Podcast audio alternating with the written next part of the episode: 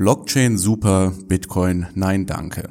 Das ist die Einstellung vieler Corporates, wenn es um das Thema Kryptowährungen geht. Damit auch mal eine Gegenposition formuliert wird, habe ich mich in dieser Folge mit Onur von den Kryptohelden zusammengesetzt und wir argumentieren für eine Blockchain mit einem digitalen nativen Asset. Der BTC Echo Podcast. Alles zu Bitcoin, Blockchain und Kryptowährungen.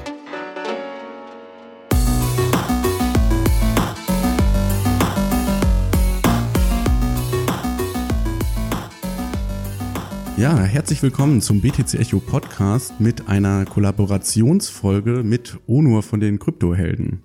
Ja, hi Alex, freut mich hier zu sein. Schön, dass es geklappt hat und ich bin auf jeden Fall gespannt auf die heutige Folge.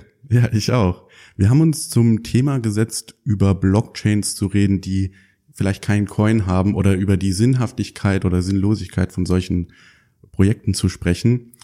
Fang doch mal an.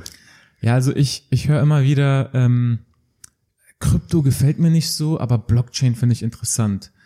Und mein erster Gedanke ist dann immer, okay, die Leute haben es aus meiner Sicht nicht ganz verstanden.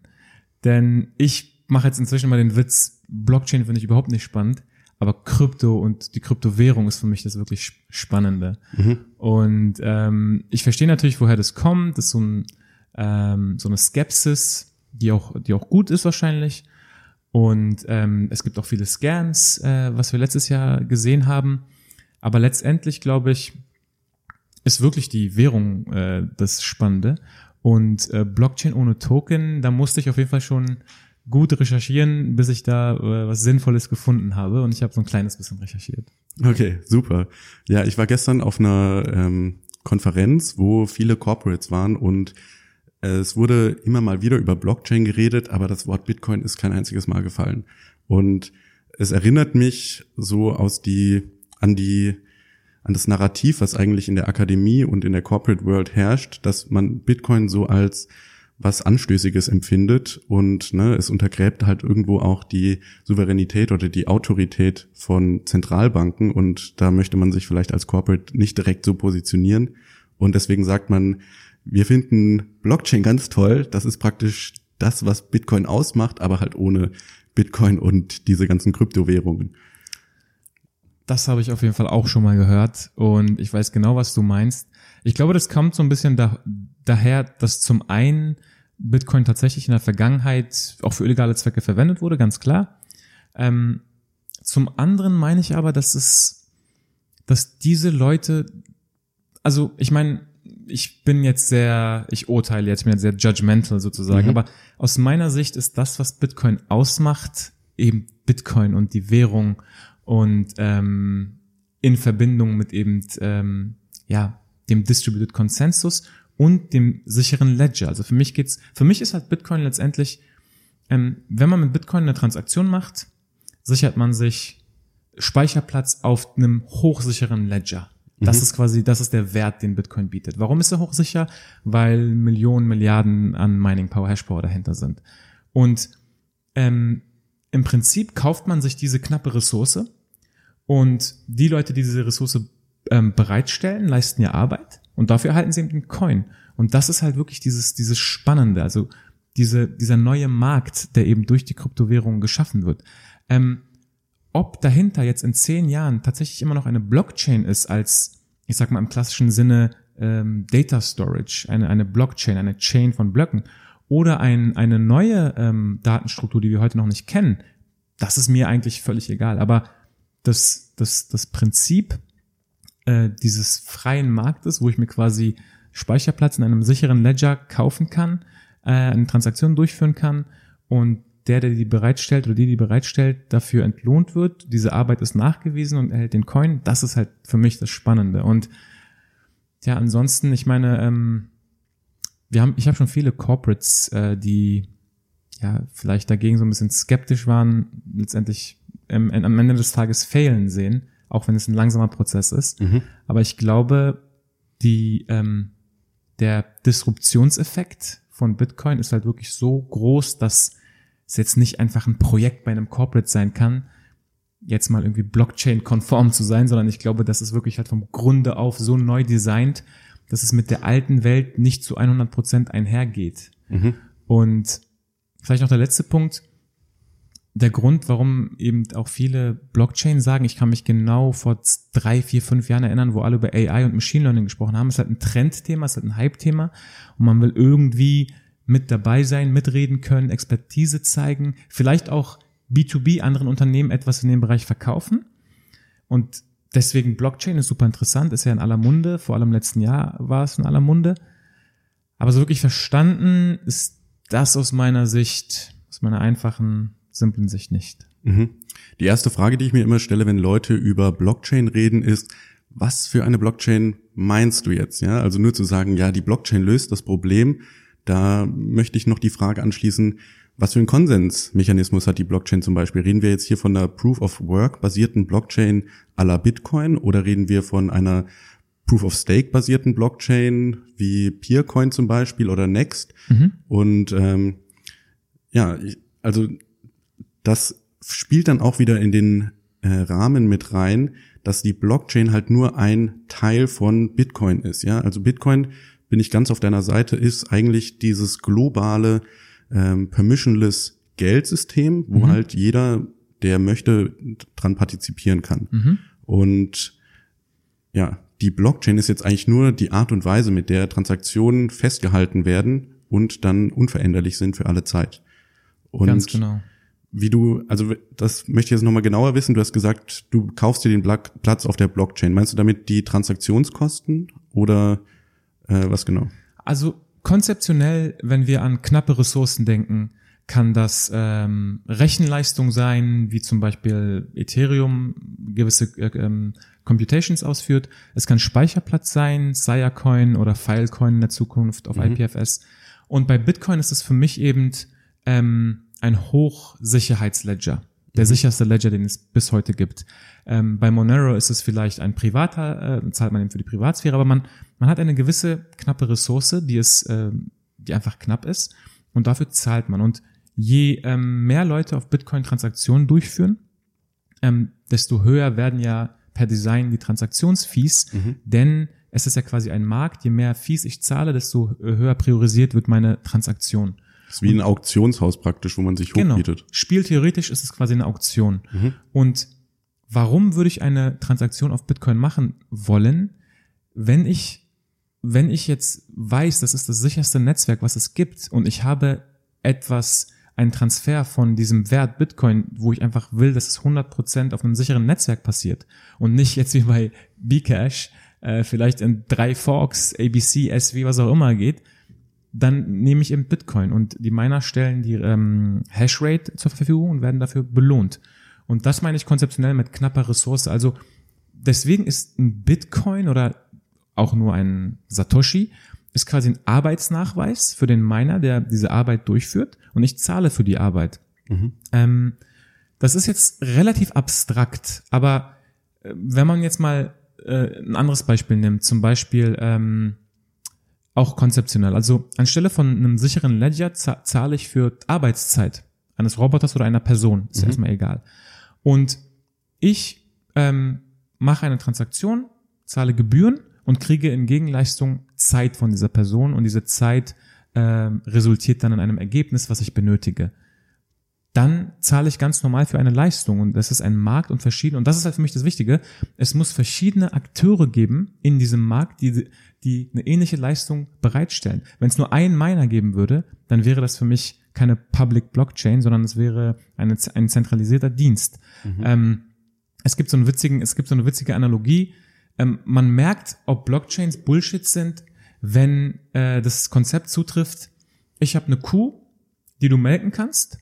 Und hier ist ein Coin, den kannst du anderen Leuten geben, damit sie auch meine Kuh melken können. Mhm. Der Clou ist aber, es muss verschiedene Kühe geben, die man melken kann. Es muss ein freier Markt sein. Und bei Bitcoin ist es ein freier Markt, weil es verschiedene Miner gibt und die können ja quasi selber aussuchen, welche Transaktionen sie zu welchem Fee durchführen. Und das ist der Markt in diesem Beispiel aus meiner Sicht. Ja, interessant. Auch das finde ich halt, da spielt auch Bitcoin mit rein und deswegen muss es halt ein Andreas Antonopoulos sagt dazu, ein Digital Native Asset auf der Blockchain geben, was halt für Wertetransfer benutzt wird. Weil als Miner habe ich natürlich Energiekosten, gerade im heutigen Markt, wenn man sich die Hashrate von Bitcoin anschaut, das ist sehr teuer, seine ASIC-Farm zu betreiben. Und da möchte der Miner natürlich auch für kompensiert werden. Und wenn das nicht ökonomisch ist, dann schaltet der seine Mining-Farm halt ab. Genau. Also du hast vorhin gesagt, Konsensus, und das ist halt super spannend, weil im Bitcoin haben wir ja Proof-of-Work-basierten Konsensus. Also Proof-of-Work ist quasi der Sybil-Control-Mechanismus oder die Membership-Control. Und die Leistung, die der Miner durchführt, ist ja verifizierbare Rechenleistung, also verifiable computation. Das ist die Leistung, das ist das, was beim Proof of Work passiert. Und dafür wird gezahlt. Und jetzt kannst du sagen, verifiable everything, verifiable storage, verifiable human work, verifiable whatever. Und das, was du gerade gesagt hast, also ich finde es auch super spannend, das mal runterzubrechen, was das überhaupt ist. Also ganz klassisch, die Blockchain ist ja ein Chain von Blöcken, das ist so wie der Ledger oder auch meinetwegen im Merkle Tree, wie das abgebildet ist. Dann gibt es den Konsensus und innerhalb des Konsensus gibt es eben die Membership Control. Und was da spannend ist, Proof of Work ist quasi die permissionlesseste Variante von allen Membership Control Mechanismen, weil ich kann irgendwo hingehen, mir einen ASIC kaufen, den anschließen und kann am Netzwerk partizipieren. Also mehr permissionless geht nicht. Mhm. Dann gibt es die Proof-of-Stake-basierten Systeme oder PBFT auch oft oder BFT, wie zum Beispiel Tendermint Cosmos. Und bei denen ist es halt so, ja, die sind viel, viel schneller, aber da gibt es halt auch nur 100, 200 Nodes. Das heißt, um einer dieser 100, 200 Nodes zu sein und vielleicht noch ein KYC machen zu müssen, das ist schon so ein bisschen permissioned. Und dann gibt es eben teilweise auch eben Blockchains ohne Token, ja, Hyperledger Fabric zum Beispiel. Und es ist Permission, da kann ich nicht mitmachen. Das ist eine zentrale Autorität. Und da ist mir auch egal, wie schnell die Blockchain ist, weil es ist ein ganz anderes Konzept. Ich kann da gar nicht mitmachen. Es ist eine Trusted Environment. Es ist nicht trustless, es ist nicht permissionless. Aber das sind die verschiedenen Arten der Membership Control. Also IBM kontrolliert 100% die Membership von Hyperledger Fabric. Cosmos Tendermint kontrolliert wahrscheinlich zu 80% oder weiß ich nicht, vielleicht auch zu 100%, aber nicht ganz so extrem, weil auch andere Leute mitmachen dürfen, auch Member werden dürfen, um diese Ressource bereitzustellen. Und bei Bitcoin kontrolliert es halt keiner, weil jeder, der Internetanschluss hat, kann Member werden in diesem Netzwerk, Proof of Work, da heißt es Membership Control.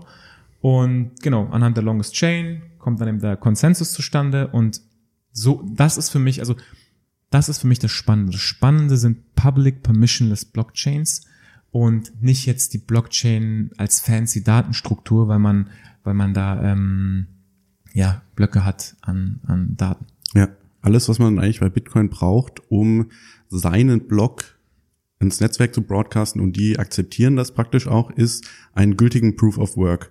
Das heißt, der Hash, der unter einem bestimmten Ziel liegt und jetzt ist es halt so, das wissen wir aus der Kryptographie und Mathematik, diesen Hash, der entsteht halt zufällig und je niedriger das Ziel sein muss, desto öfter muss man praktisch raten, um auf den Hash zu kommen. Es könnte jetzt auch sein, dass ich meinen Laptop anschmeiße und beim ersten Rateversuch finde ich direkt einen gültigen Proof of Work und kann dann den Block für mich beanspruchen. Es ist halt nur so, dass die Wahrscheinlichkeit sehr, sehr, sehr gering ist beim ersten Rateversuch, das Hash-Puzzle zu lösen, wie man so schön sagt. Und deswegen, ja, erhöhe ich meine Chancen, indem ich halt oft rate. Und das ist ja genau das, was auch ein ASIC macht. Genau, absolut. Also, ich habe ja eine Mining-Farm auch mit aufgebaut. Das war ein super, super spannendes Projekt. Und, genau das ist es letztendlich. Also, diese Zahl, die zu erraten ist, also, vielleicht nochmal als Hintergrund, der Hash oder die Nonce, die man errät, kommt zustande anhand der ganzen Blockchain, beziehungsweise vor allem auch des letzten Blockes. Und der letzte Block enthält ja auch eine Referenz zu dem vorherigen Block. Das heißt, das, was man da errät, ist quasi ein Ergebnis aus den Daten aus dem aktuellen Block. Und da gibt's also in der Theorie vielleicht auch mehrere, aber im Prinzip, um es einfach zu halten, da gibt's nur eine mögliche richtige Antwort. Und der Grund, warum alle anderen im Netzwerk das super schnell verifizieren können, ist, weil sie diese Nuance einfach einsetzen können. Den Block haben sie ja und dann sehen sie, ja, das passt, das ist der Hash. Und das ganze Konzept einfach, das kryptografisch eben so sicher aufzubauen, ist halt sehr, sehr genial gewesen. Also ich habe das Nakamoto White Paper 4, 5 Mal, wahrscheinlich noch öfter, 7, 8 Mal gelesen und jedes Mal denke ich mir, krass, wie schlau das eigentlich damals geschrieben war. Wie konnte er das alles wissen? Das ist echt, oder wie konnte sie das alles wissen? Das ist echt genial. Und auch wie schlicht er das gehalten hat, ne? Und ich glaube auch, im White Paper selber erwähnt er das Wort Blockchain gar nicht wirklich, oder? Er redet doch da von einem dezentralen Zeitstempel-Server. Genau, und er sagt nicht mal dezentral, er sagt Peer-to-Peer. Mhm. Und das ist eben eine Sache, also im letzten Jahr wurde ja das Thema dezentral so sehr geprägt, aber im Prinzip, im Kern ist es wirklich dieser Peer-to-Peer-Gedanke. Mhm. Und klar, das ist letztendlich dezentral, Peer-to-Peer ist dezentral. Ja. Genau, das finde ich auch wichtig, dass man, weil man hört dann oft, oh, das ist dezentral, super. Peer-to-Peer heißt für mich, dass alle Leute im Netzwerk gleich sind. Dass jeder praktisch seinen Rechner anschmeißen kann und versuchen kann, das Hash-Puzzle zu erraten. Und natürlich, wenn ich jetzt öfter rate, dann habe ich eine höhere Wahrscheinlichkeit, oder wenn ich mehr Rechner anschmeiße, habe ich eine höhere Wahrscheinlichkeit. Aber ich habe jetzt nicht das Recht oder das Privileg, eher andere Leute davon abzuhalten, oder dass nur ich kann Blöcke verifizieren und genau. Oder eben dieses Beispiel von der Kuh vorhin. Wenn wir mal zurück zum Storage gehen. Es ist eben ein Markt, wo jeder Storage zur Verfügung stellen kann. Es ist nicht ein Storage-Anbieter wie Amazon S3 zum Beispiel, sondern jeder kann seine eigene Festplatte anbieten. Und ich kann eben von einem anderen Peer diesen Speicherplatz in Anspruch nehmen. Und wenn ein dritter Peer kommt und das noch günstiger anbietet oder noch mehr Speicherplatz anbietet und ich benötige mehr, dann kann ich eben von dem anderen Peer das in Anspruch nehmen. Und da ist eben kein zentralisierter, da ist nicht eine Kuh dahinter, sondern da gibt's eben verschiedene Dienste oder Dienstleister und es ist ein freier Markt und also Angebot und Nachfrage bestimmen letztendlich den Preis. Ja. Mit Storage meinst du jetzt Storage mit dem J am Ende? Nee, ich meinte jetzt wirklich Speicherplatz, okay. Also Speicherplatz. Es gibt ja Sirecoin, Storage, Burst und eben Filecoin, was so das letzte größte Projekt war, aber alles im Prinzip sehr, sehr ähnlich. Also bei Sirecoin ist zum Beispiel so, du setzt selber einen Preis für deinen Speicherplatz und wenn ein anderer den akzeptiert, dann erhältst du eben die Sires und der andere den Speicherplatz. Und bei Burst ist es, glaube ich, anhand deiner Kapazität, die du dem Netzwerk bereitstellst, an Terabyte oder Petabyte und so weiter und so fort. Okay. Funktionieren die dann auch mit einem Proof of Work oder haben die? Also das ist Proof of Storage sozusagen. Du musst eben nachweisen, dass du den Storage zur Verfügung stellst. Aber da sind wir wieder beim Punkt knappe Ressource. Mhm. Also in diesem Fall ist die knappe Ressource nicht die Work, die du machst, nicht die Work als Synonym für Verifiable Computation, sondern in diesem Fall ist die knappe Ressource Speicherplatz. Mhm. Und die Membership Control ist quasi Speicherplatz. Jeder, der Speicherplatz zur Verfügung stellt, ist eligible in diesem Netzwerk Member zu werden und darf mitmachen. Okay, super interessant. Vor allem, mir kommt gleich der Gedanke, wenn es dann zu wenig Speicherplatz gibt, das heißt, das Angebot ist zu niedrig, die Nachfrage ist zu hoch, sage ich jetzt mal in Anführungszeichen, für das Angebot, dann steigt der Preis. Und dann kommen neue Leute in den Markt, weil sie denken, hey, der Preis ist so hoch, ich kann da meinen Profit abstauben. Ja. Und dann wird das Angebot erhöht. Ja, das haben wir im letzten Jahr beim Mining-Hype gesehen, wo irgendwie die Gamer keine Grafikkarten mehr erhalten haben, also Mai bis Juli 2017 oder April bis Juli 2017. Weil eben der Ethereum-Preisanstieg ist so stark gewesen, dass die Mining-Erträge extrem gestiegen sind. Warum sind die gestiegen? Weil der Gaspreis war letztendlich extrem hoch durch diesen Ethereum-Anstieg, weil es immer so, also bei Ethereum ist es zum Beispiel nicht entkoppelt, da ist es ja nur eine Währung, ETH, und dadurch ist der Gaspreis so gestiegen, dass die Miner, die eben diese Rechenleistung bereitgestellt haben, für die Smart Contracts zum Beispiel, die hauptsächlich von ICOs genutzt wurden, dass die quasi sehr, sehr viel Ertrag bekommen haben. Und dann in dem Moment war halt so eine kurze Ungleichheit, wo eben die Erträge sehr, sehr hoch waren. Dann wollten alle mitmachen im Netzwerk, haben sich Grafikkarten gekauft, wollten sich Miner bauen oder kaufen. Aber das Problem ist natürlich, dass über die Zeit, also jetzt nicht mal, wenn der Preis wieder runtergeht, aber auch wenn der Preis gleich geblieben wäre, wird sich das über die Zeit wieder normalisieren, sodass die Erträge wieder letztendlich zu einem günstigen Strompreis runterbrechen und Leute mit hohen Strompreisen in Deutschland da nicht wirklich eine Chance haben. Mhm. Aber das ist halt ökonomisch interessant, was da passiert ist. Ne? Der Preis ist hochgegangen. Die Kosten für eine Anwendung auf Ethereum laufen zu lassen, sind in die Höhe gestiegen und die Miner haben davon profitiert, wenn sie natürlich ausgecasht haben sofort. Und das ist das, was du auch bei Bitcoin ansprichst. Und alle haben auch über die Bitcoin-Fees gesprochen, weil je mehr Bitcoin-Transaktionen, desto teurer die Fees. Dann steigt auch noch der Preis. Das heißt, der USD-Wert der Fees wird auch nochmal teurer. Und das ist dann immer genau das, was relativ witzig ist, wenn dann die Leute über $30 Fees schreien für einen $3 Kaffee so ungefähr. Ja, genau. Good old days in Bitcoin. Das war echt lustig. Dieser November ist ja relativ ruhiger, ne? Ja, genau. Zum Glück muss man sagen, also ich bin auch ein großer Fan von der Korrektur, einfach auf der einen Seite, weil es eine super Chance ist, praktisch jetzt günstig einzusteigen. Da muss man natürlich auch den Mut haben, jetzt antizyklisch sozusagen einzukaufen, aber es war einfach auch, das Wachstum vom Dezember war nicht nachhaltig in meinen Augen, deswegen bin ich jetzt froh, wenn es vielleicht auch noch ein paar Monate durch das dunkle Tal geht. Ja, um Warren Buffett zu zitieren, be greedy when others are fearful. Ja, lustig, ne? Warren Buffett, der ja eigentlich ein Feind von Bitcoin ist und gesagt hat, das wäre irgendwie Rattengift und so. Ja, es gibt zwei Feinde.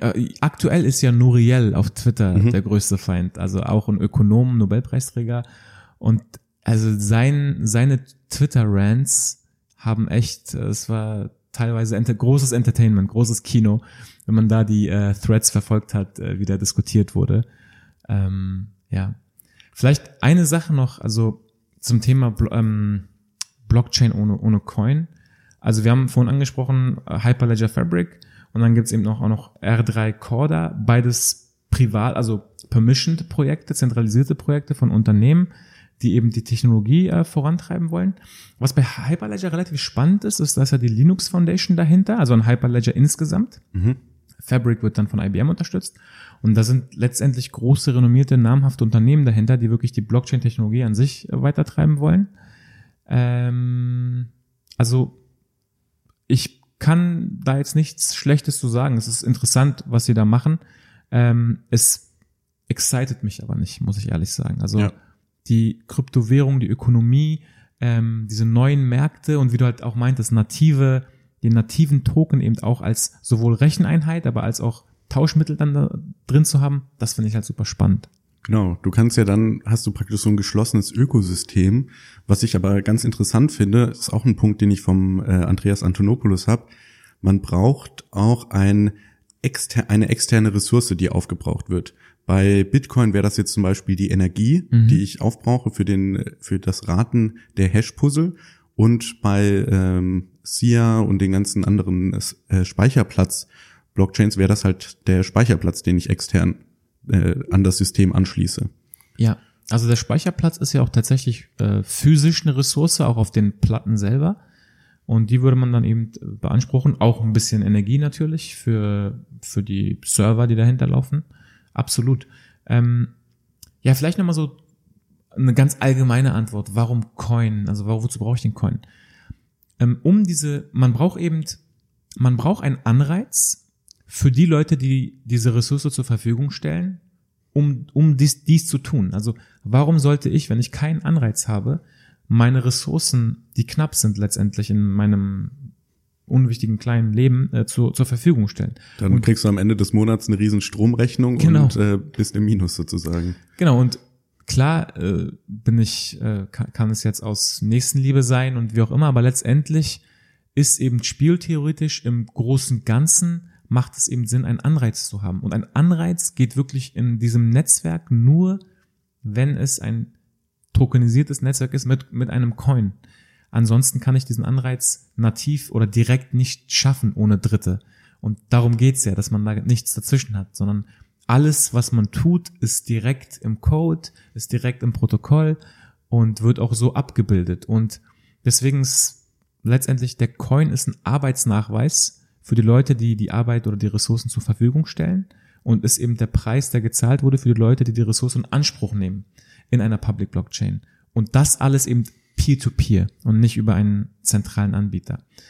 Also zusammenfassend könnte man eigentlich sagen, Public Permissionless Blockchain ohne Coin macht keinen Sinn. Aus meiner Sicht, es muss einen Coin geben und diesen Markt. Und technologisch betrachtet eine Centralized, Permissioned, Trusted Blockchain kann ohne Coin existieren.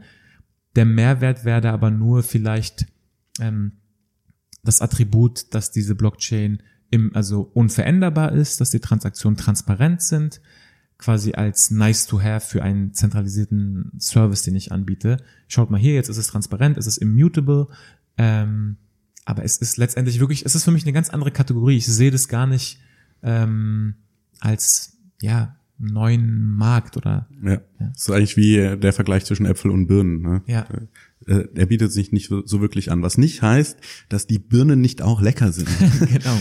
Aber es ist, man redet halt von zwei unterschiedlichen Sachen und ich glaube, das, was Bitcoin den Hype gibt, ist halt gerade dieses disruptive, hey, jeder kann mitmachen und du musst nicht erst eine Lizenz einholen oder um Erlaubnis fragen, sondern alles, was du brauchst, ist ein Computerprogramm auf deinem Handy, auf deinem Laptop, auf deiner Serverfarm und dann bist du dabei. Genau, also vielleicht nochmal ein kleiner technischer Schwenk. Distributed Consensus ist ein sehr, sehr schweres, sehr, sehr hartes Problem. Mhm. Aber das wird ungefähr verhundertfacht, die Schwere, wenn es in einem offenen Netzwerk ist. Denn in einem offenen Netzwerk muss ich davon ausgehen, dass es bösartige Akteure geben kann. Genau, dann spricht man auch von Adversarial Networks, oder? Also gegnerbasierte Netzwerke, wo es halt Angreifer gibt. Kann sein, weiß ich nicht. Also für mich ist immer nur dieser Begriff Malicious Actor. Mhm. Und das bekannteste Beispiel ist ja das Byzantine Generals Problem. Und woher weiß ich, dass der Messenger oder ein General nicht bösartig ist? Und das hat eben Bitcoin in einem offenen Netzwerk gelöst. Und auch wenn wir jetzt uns die ganzen Byzantine Fault Tolerant oder PBFT, Practical Byzantine Fault Tolerant Lösung anschauen, dann ist es nur quasi bis zu 100, 200 Generälen, aber immer noch nicht in einem 100% offenen Netzwerk. Und deswegen ist für mich Bitcoin, also beziehungsweise Proof of Work, immer noch das offenste und die permissivste Membership Control innerhalb des Konsensus. Und das ist, also vielleicht steigere ich mich daran etwas rein, aber für mich ist es nach wie vor das eines der spannendsten Sachen, die es gibt in dem Bereich. Wollte ich nur noch kurz anmerken zum Thema Problem der byzantinischen Generäle, habt ihr eine super Folge auf eurem Kryptohelden-Podcast. Das heißt, für die Zuhörer, die sich da weiter informieren wollen, einfach den Kryptohelden-Podcast abonnieren und anhören. Dann werdet ihr da in der Tiefe eingeführt. Wie ist deine Bitcoin-Adresse? Ich schick dir mal kurz ein paar Satoshi rüber. 100.000 Satoshi. Ja, also... Du hast gerade gesagt, dass es durchaus sein kann, dass du zentralisierte Permission Blockchain hast, die immutable sind. Ist das denn wirklich so, dass die für unveränderlich sind? Oder hast du letztendlich, ich sag jetzt mal, wenn der gutherzige Herrscher korrupt wird, dass der vielleicht dann selber das System angreifen könnte? Du hast natürlich recht. Also wenn eine zentrale Einheit das kontrolliert, dann muss ich der vertrauen. Deswegen ist es ein Trusted Environment, weil sie besitzt ja quasi, also es gibt ja quasi keinen Distributed Consensus, beziehungsweise der Konsensus wäre analog, dass eine Partei 100% der Hashing Power hat. Und wenn das so ist, dann könnte sie natürlich wegforken. Also beziehungsweise sie könnte von einem älteren Block wieder anfangen, diese Hashpower zu nutzen, würde die alte Chain relativ schnell überholen und somit wäre es mutable durch einen Fork sozusagen, durch einen Angriff von Hashpower, wenn alle Hashpower von einer Partei. Aber innerhalb einer Chain, die nicht geforkt wird, ist es tatsächlich immutable immer noch, weil das ist ja ein Merkmal von eben diesen kryptografisch sicheren Blockchains. Es ist aber wirklich nur ein theoretisches Ding, weil in der Praxis macht das keinen Sinn, wie gesagt, aufgrund des Beispiels, was ich vorhin gesagt habe. Und in solchen geschlossenen Systemen, sag ich mal, spricht man oder ergibt es überhaupt Sinn, da von einer Blockchain zu sprechen? Oder weil beim Proof of Work ist es ja so, wir brauchen die Blöcke, die Daten enthalten, um letztendlich einen Root-Hash aus den Blöcken rauszuziehen, der halt unter einem bestimmten Ziel liegt. Und jetzt frage ich mich, wenn ich einen zentralen Validator habe, muss der überhaupt die Transaktionen in Blöcke bündeln oder könnte der nicht einfach jede Transaktion einzeln validieren? Na, der Vorteil, das in Blöcke zu bündeln, ist ja eben dieser Record, also diese Historie einfach mitzubehalten. Ich habe zwar einen neuen Block, aber ich betrachte den nicht isoliert, sondern im Kontext von den ganzen vorherigen Blöcken. Deswegen linke ich die ja mit dem vorherigen Hash. Mhm. Und das führt ja zu gewissen Vorteilen. Also gerade wenn wir jetzt im Bankwesen auch bleiben, der Vorteil ist ganz klar, dass ich einfach eine Historie habe von Transaktionen, die ich gemacht habe, die sind verifizierbar. Und wenn ich das nur Block per Block mache, dann ist es ja was anderes. Dann ist es einfach nur, dann müsste ich alles isoliert betrachten. Und es wäre nicht mehr dieser Effekt, dass ich einfach eine Historie über die Zeit von verschiedenen Transaktionen habe. Deswegen glaube ich, kann es immer noch Sinn machen. Aber in Anbetracht der Tatsache, dass ich dieser Autorität, die das Netzwerk kontrolliert, einfach vertrauen muss, gibt es konzeptionell keinen Unterschied zur Bank. Mhm. Ja, technisch klar, Blockchain, also ich würde sagen, technisch ist es eine Blockchain einfach. Aber wenn wir heute von Blockchain reden, dann heißt es ja eher das Netzwerk. Die Public, das Protokoll oder wie auch immer. Wir reden ja heute nicht unbedingt von den Merkle Trees und gehen da wirklich in die Datenstruktur rein. Mhm. So gesehen keine Blockchain. Also aus technischer Sicht wahrscheinlich tatsächlich eine Blockchain, aber es ist kein Public Netzwerk. Mhm. Wenn du das Wort Blockchain hörst, denkst du dann an eine Proof of Work Blockchain oder ist das erstmal losgelöst davon? Tatsächlich ist es bei mir im Prinzip losgelöst. Mhm. Weil du hast ja von den verschiedenen Komponenten gesprochen und also ganz detailliert, woran ich immer denke, ist die Storage-Komponente, das wäre die Blockchain, wie funktioniert der Konsensus und vor allem, was ist da der Membership Control, also Proof of Work, Proof of Stake, Proof of whatever. Dann gibt's Mempool, dann gibt's die Transactions, dann gibt's die verschiedenen weitere verschiedene Punkte, wie ist der Ledger aufgebaut, wie sind die Wallets und so weiter, wie werden die Keys verwaltet. Aber letztendlich, wenn ich Blockchain höre, denke ich immer noch an den Storage. Und als Alternative eben die DAG, also einen Directed Acyclic Graph, was ja keine Blockchain ist. Mhm. So würde ich unterscheiden. Ich denke jetzt nicht an das gesamte Ding, aber vielleicht bin ich da auch zu tief drin, keine Ahnung. Mhm. Jetzt stellen wir uns mal so ein zentralisiertes System vor, was geschlossen ist. Mir fällt da per se als Anwendungsfall ein, okay, wir haben ein globales Unternehmen, was in mehreren Ländern agiert, vielleicht noch Zulieferer hat und so weiter und wir wollen die alle auf ein Protokoll bringen. Dann könnte man zum Beispiel sowas machen. Ich kenne meine Zulieferer, ja. Ich weiß, dass die nicht bösartig im System handeln. Und wenn sie es doch tun, dann kann ich sie wahrscheinlich rechtlich belangen. Das ist jetzt bei Bitcoin ein bisschen schwer. Ja, wenn ich einer Person in Asien oder so Geld schicke, dann kann ich da jetzt erstmal per se keine rechtlichen Schritte einleiten. Was denkst du dazu?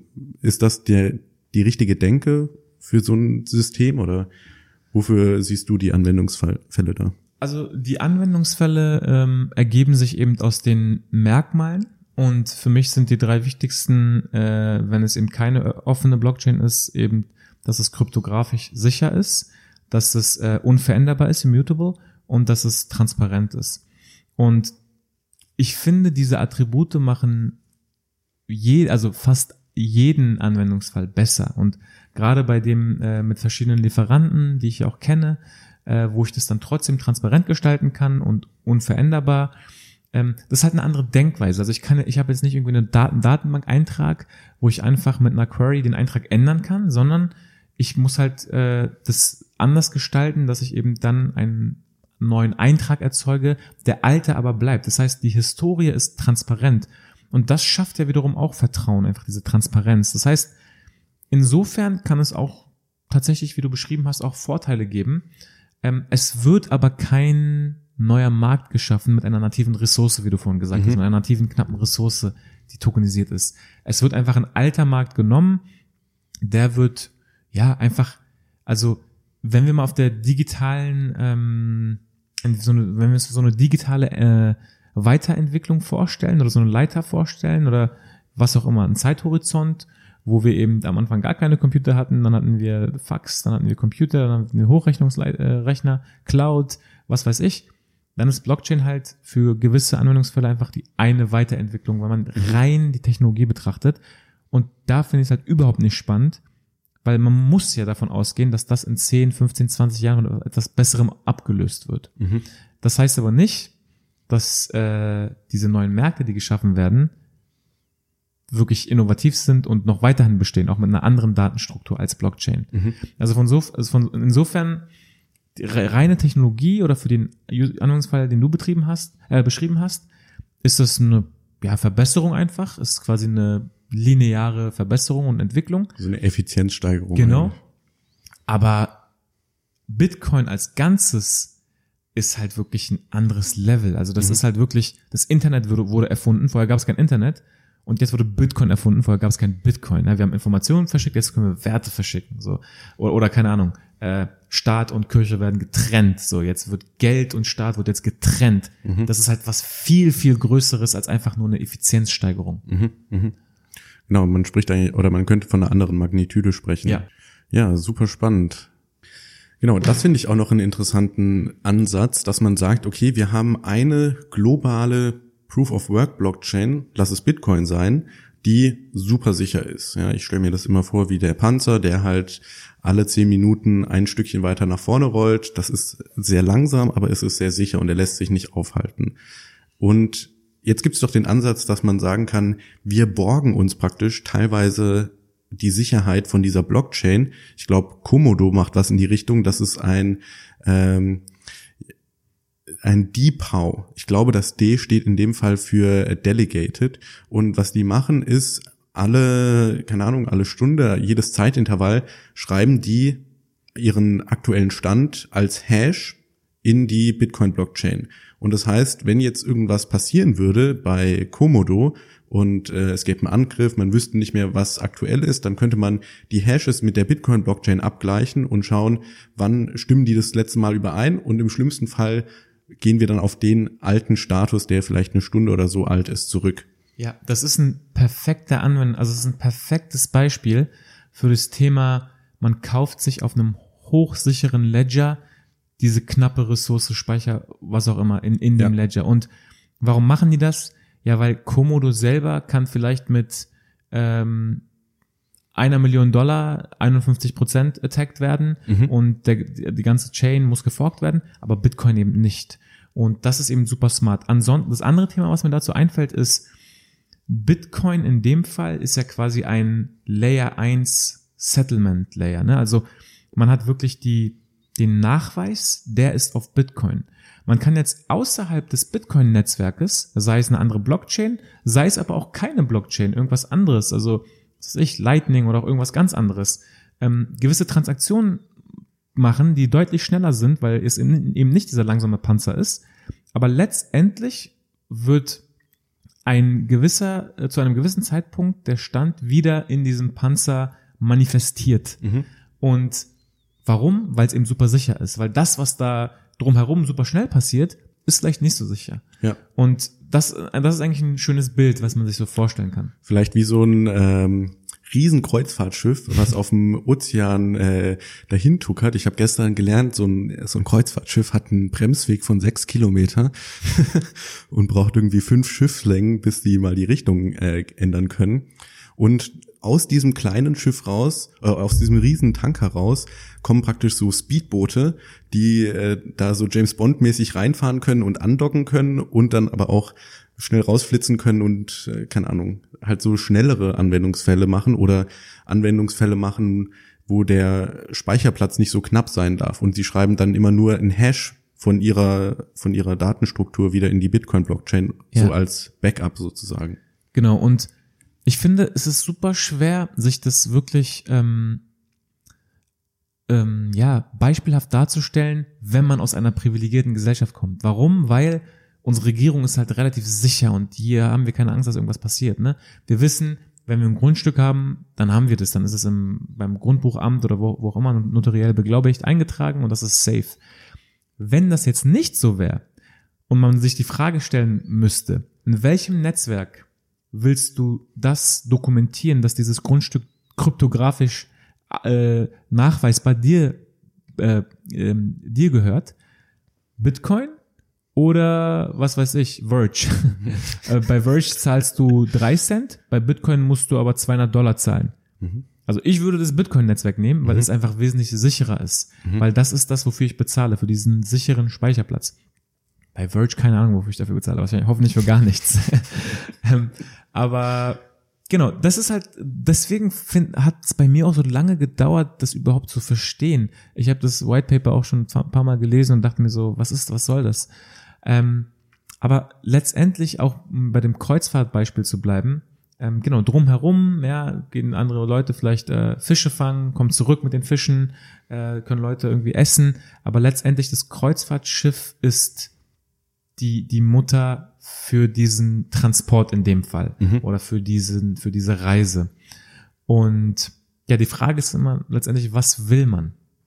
Und bei Bitcoin will man eben Sicherheit und ja, in der alten Welt war das eben Gold, ne? Also man hat sich Gold einfach wirklich zu Hause oder irgendwo im Tresor oder wie auch immer versteckt, weil man eben dachte, ja, wenn mein Geld jetzt entwertet wird, warum auch immer, Kriegszeiten, pipapo, dann habe ich eben immer noch meinen Wertspeicher Gold. Und Gold ist halt träge, ist schwer, ist jetzt nicht so einfach zu schneiden, damit ich das tauschen kann für einen Otto-Normalverbraucher, aber man hat es trotzdem gemacht, um eben diesen sicheren Wertspeicher zu haben. Mhm. Für die alltägliche Bezahlung hat man dann seine Münzen genommen. Mhm. Aber wenn man jetzt die Wahl hätte, will man sein gesamtes Hab und Gut in Münzen haben oder in Gold? Dann hätte man wahrscheinlich Gold gesagt, weil das einfach für diesen Anwendungsfall, also Store of Value in dem Fall, die bessere Alternative ist. Mhm. Und so sehe ich das letztendlich auch. Also Bitcoin ist nach wie vor einfach der sicherste Store of Value und die Vision Satoshis hat sich aus der Sicht für mich geändert. Und es gibt eben andere Anwendungsfälle, Storage oder schnellere Transaktionen oder bei Dash kann man ja teilweise auch durch die Treasury für also menschliche Tätigkeiten rewarded werden, sei es Marketingaktivitäten, sei es irgendwie auf Events gehen und sprechen oder was auch immer. Da ist es eben das, wofür man bezahlt. Mhm. Ja, cool. Was mir auch noch gerade gekommen ist, praktisch als Andockstelle an die Main Chain sind Exchanges. Wenn ich jetzt mein Geld zu, Coinbase schicke, dann hält Coinbase das Geld für mich und schreibt mir das in ihrer Datenbank zu.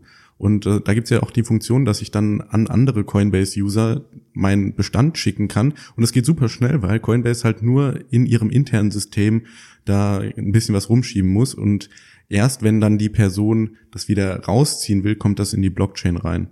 Genau.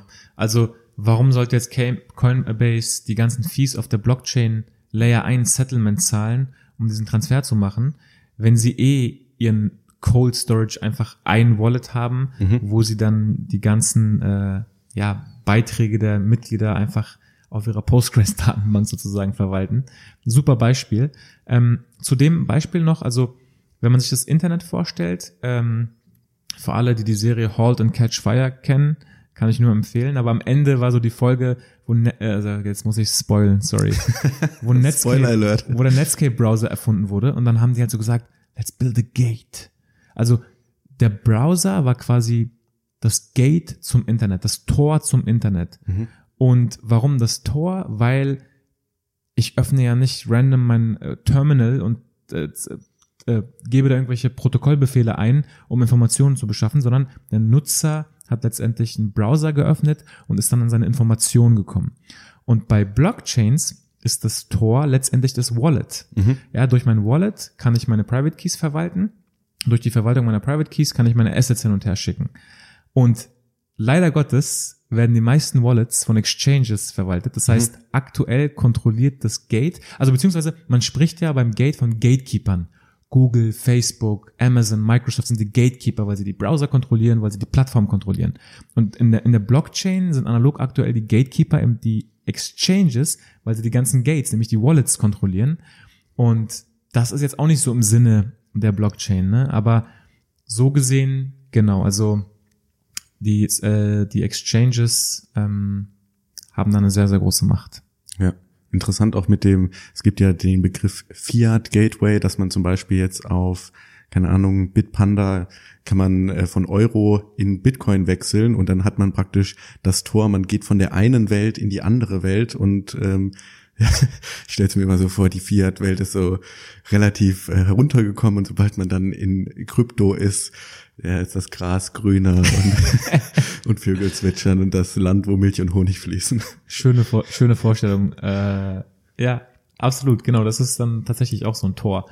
Und das ist übrigens so witzig, wie das funktioniert. Ne? Also die haben einfach wirklich Millionen in ihrer Exchange sozusagen für diesen Fall und jeder, der sozusagen entweder Fiat hinschickt oder Fiat abheben will, da wird dann eben eine Order gemacht zum aktuellen Preis, eine Marktorder und die entsprechenden Coins werden gutgeschrieben, da ist noch nichts auf der Blockchain passiert und erst wenn, wie du gesagt hast, wenn eine Withdraw stattfindet, dann muss eine Layer 1 Settlement-Transaktion stattfinden im Bitcoin-Netzwerk, die auch transparent und nachvollziehbar ist und davor hat man im Prinzip die Blockchain noch gar nicht angefasst. Ja.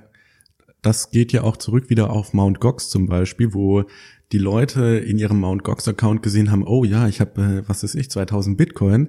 Und dann, als auf einmal der Bankrun passiert ist und alle Leute ihre vermeintlichen Bitcoin abheben wollten, kam halt raus, wir können das gar nicht setteln, weil wir es selber nicht haben. Und das ist die Gefahr, wenn man halt sich auf andere Leute verlässt. Ich habe eine Mt. Gox-Dings gefeilt letztens, also der Prozess ist sehr, sehr painful. Ich glaube, das ist das 5. Mal jetzt, wo sie es haben wollten und haben den Bitcoin gepriced zu, weiß ich nicht, $170 oder irgendwie sowas ganz Komisches. Und ja, also genau wie du sagst, das, also im Prinzip für die Zuhörer, deswegen sagen ja auch alle, wenn die Coins auf der Exchange sind, dann besitzt ihr die nicht, weil ihr das Gate nicht kontrolliert. Ihr kontrolliert das Wallet nicht. Ihr müsst das auf eurem eigenen Wallet haben. Ja. Ist nicht schwierig, man muss es nur mal machen. Ja. Ich habe aber auch schon mal Coins ins Nirvana geschickt, muss ich dazu sagen. Ja. Ist mir schon mal passiert, ja. Ja, das sind Fehlern, aus denen man lernt, ne? Gerade so, wenn es wie bei Ripple noch so ein Tag gibt und dann hat man Adresse und Tag und so, das war dann beim ersten Mal, als ich das gemacht habe. Ja, gab es dann eben einige Fehler. Aber ist okay, ist Lehrgeld. Sag mir noch zum Schluss, was gerade so im Space passiert, was dich am meisten excited. Oh, da hast du jetzt eine Frage gestellt. Also, was mich excited ist im Prinzip, gerade bei Ethereum sieht man das, die Anzahl von, also die ganze Arbeit, gerade im Developer-Ökosystem, im Bereich von Entwicklern, die da jetzt passiert, komplett unabhängig vom Preis. Also, der Preis ist gecrashed auf $170, aber so viel Entwicklung, wie es jetzt gerade gibt, im gerade Ethereum-Ökosystem gab es noch nie. Und das finde ich super, super spannend. Ich finde es sehr, sehr gut, dass die ganzen Bullshit-Projekte und hier, ich habe eine Kuh, die du melken kannst, was anderes kann meine Blockchain nicht, dass sie jetzt so langsam sterben, um uns mal vorsichtig auszudrücken, weil das war nur eine schnelle Nummer, um Geld zu machen, das finde ich überhaupt nicht gut.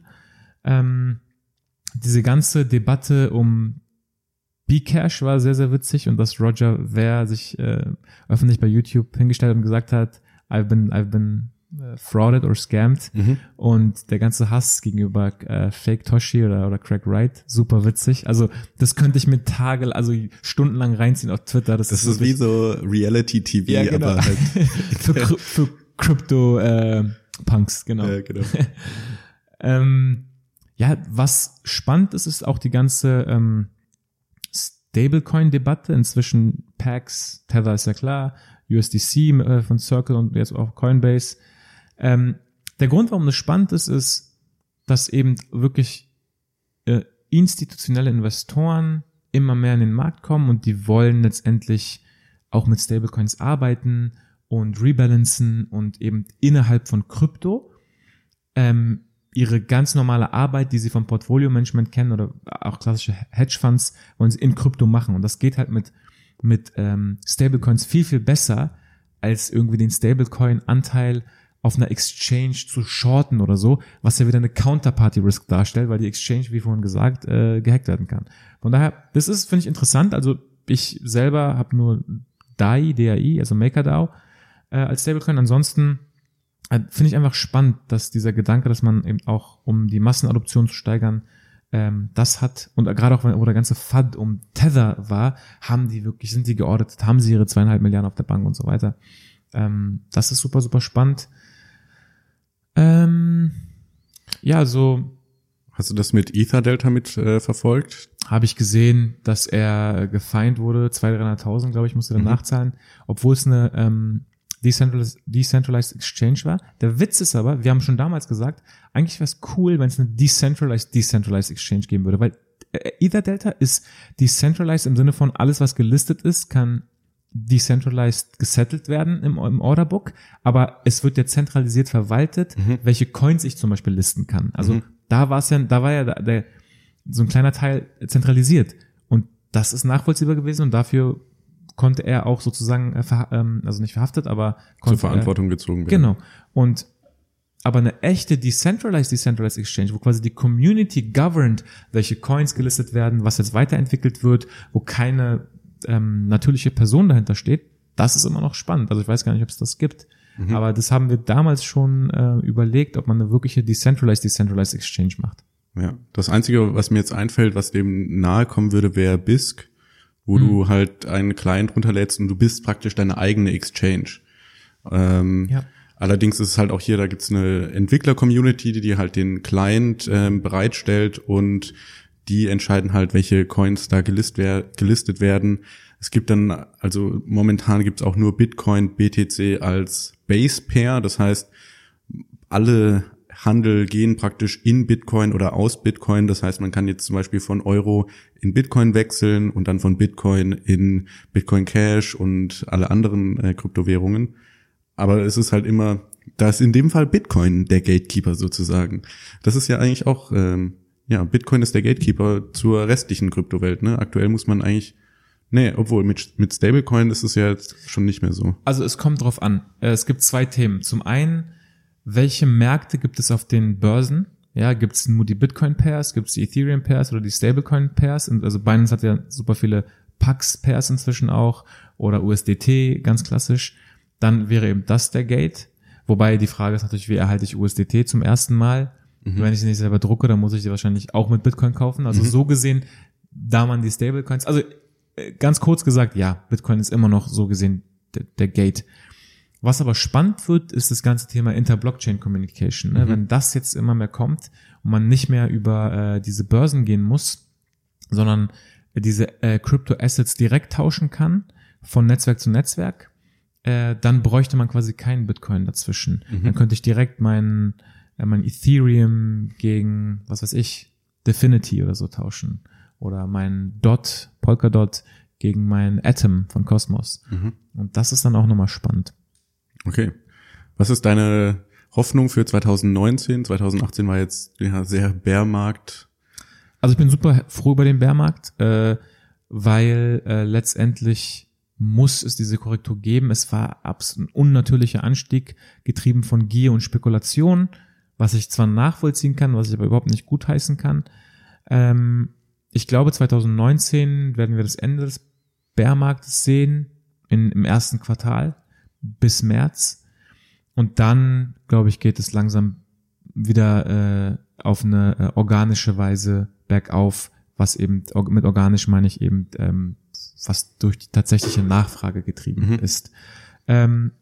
Diese ganzen Runs sind ja katalysiert durch ein Coin-Halving, aber nicht direkt. Also beziehungsweise Coin-Halving ist folgendes. Der erste Bitcoin-Block, da gab es 50 Bitcoin, und irgendwann nach 300.000 Blöcken gab es nur noch die Hälfte, 25 Bitcoin. Nach nochmal 300.000 oder 400.000 Blöcken gab es nur noch 12,5 Bitcoin, da sind wir gerade. Und beim nächsten Coin-Halving wird es eben nur noch 6,25 Bitcoin als Coinbase Block Reward geben für die Miner. Und wenn man sich vorstellt, wenn man ein Miner ist und dieses Event passiert, dann kriegt man quasi von heute auf morgen statistisch die Hälfte weniger. Und wenn man auscasht, um seine Stromkosten zu bezahlen, dann hat man eben nur noch die Hälfte. Und deswegen muss es einen Preisanstieg geben, damit man wieder das Netzwerk genug absichern kann mit den Stromkosten, die man hat. Und das ist ganz interessant, wenn man sich in der Vergangenheit anschaut. Da ist immer so ein Delay von so 6 Monaten, glaube ich. Und dann explodiert es immer kurz, weil die Leute realisieren, oh fuck, jetzt ist die Supply wieder knapper geworden und es gibt schon 19 oder 20 Millionen Bitcoin und jetzt gibt es nur noch 1 Million, die gemintet werden. Und dann gibt es immer so eine kleine Explosion und ich glaube, das wird wieder passieren. Und ich glaube, da werden wir auch wahrscheinlich in die Richtung 100.000 irgendwann kommen, 2021. Aber wie gesagt, das war jetzt ein bisschen übertrieben. Jetzt nicht alle Bitcoin kaufen, ist kein Investment-Advice. Ich habe keine Ahnung, wovon ich rede.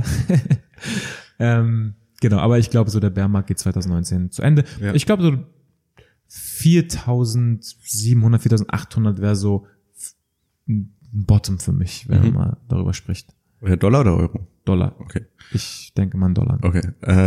Ich glaube auch, was den Bärmarkt beenden könnte, ist halt, wie wir vorhin gesagt haben oder wie du vorhin gesagt hast, es sind unfassbar viele Entwickler gerade am Werk, wirkliche Implementierungen zu schaffen. Und ich denke halt, 2019 wird die Zeit sein, wo dann sozusagen das Rad die Straße trifft und die Implementierung halt der groben oder der breiten Masse zur Verfügung stehen. Und gerade ist es halt so Spekulation und dann könnte es durchaus zur Anwendung kommen. Genau, und es ist immer noch ein riesengroßes intellektuelles Experiment, wie einige Leute sagen. Und das muss man sich halt vor Augen halten. Es ist halt wirklich ein Experiment, aber ein wichtiges Experiment. Und ich glaube, das, was du gerade gesagt hast, das macht schon Sinn. Also ich glaube, wir werden nächstes Jahr, gerade auch bei Ethereum, immer mehr Anwendungen sehen. Und also Ethereum, muss ich sagen, aus der Sicht im Entwicklerökosystem immer noch eines der spannendsten Projekte. Da passiert so viel, was in den nächsten 2-3 Jahren erst gelauncht wird. Da könnte der aktuelle Preis interessant sein. Okay. Kommt dann Casper eigentlich auch, oder? Das weiß ich nicht, das müssen wir Vitalik fragen. Aber Casper sollte schon kommen. Ja, okay. Super. Dann vielen Dank für deine Zeit, Onur. Ich hoffe, euch Zuhörern hat das auch gefallen. Ihr habt was gelernt. Ihr könnt natürlich jederzeit mir eine Mail schreiben an podcast@btc-echo.de oder ihr kommt in unseren Discord-Kanal und könnt da direkt mit mir chatten. Onur, wie erreicht man dich am besten? Genau, also bei mir onur@kryptohelden.de oder auf Twitter onurakpolat oder kommt in unseren Telegram-Channel. Und genau, hört auch in unseren Podcast rein, wenn ihr wollt. Ansonsten bin ich überall erreichbar. Okay, super, dann vielen Dank. Super, danke.